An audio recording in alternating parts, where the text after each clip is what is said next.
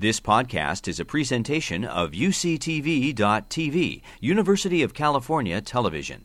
Like what you learn, help others discover UCTV podcasts by leaving a comment or rating in iTunes. It's tough to be anything in the Dakotas because long about January and you got a frozen ground and a 40 below wind chill factor, that's a hard place to live.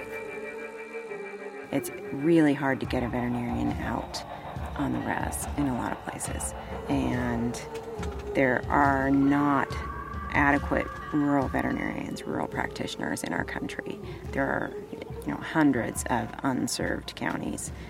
So we provide training to veterinary students as we provide veterinary care to animals who would otherwise not have, potentially have care.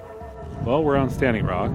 Living around here, um, big animal vets are kind of hard to come by, and the ones that are are around really mainly focus on um, cattle.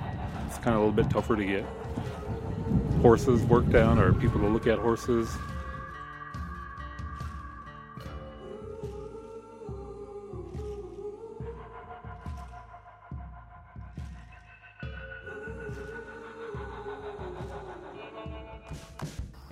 The opportunity to go on a trip like this is um, really special to me because it allows me to connect with really why I'm going through veterinary school. Serious lingual points back there. Okay. And Maybe power, power float. Yeah. Traveling with Dr. Davis and Cindy Davis is a really special opportunity. I learn a tremendous amount from them both as horse people and just as human beings on this planet. My goal is to decrease the gap in between what can be done and what is done in, in, in rural veterinary practice. It's on my mind constantly, and, and, and this is not an exaggeration. When I have dreams at night, I'm dreaming about veterinary students I'm dreaming about horses in corrals. I'm, I'm dreaming about cryptorchid surgeries. I'm dreaming about trimming feet. That, that's, you know, I mean, and, and for some people, I'm sure that that sounds awful. Okay, it works for me.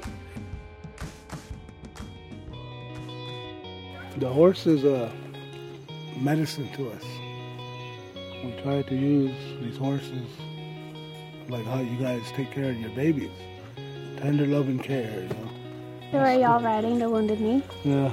Wow. So we ride all the Wounded Knee and then we ride over to the town of Pine Ridge. I have a lot to learn from any community where I work.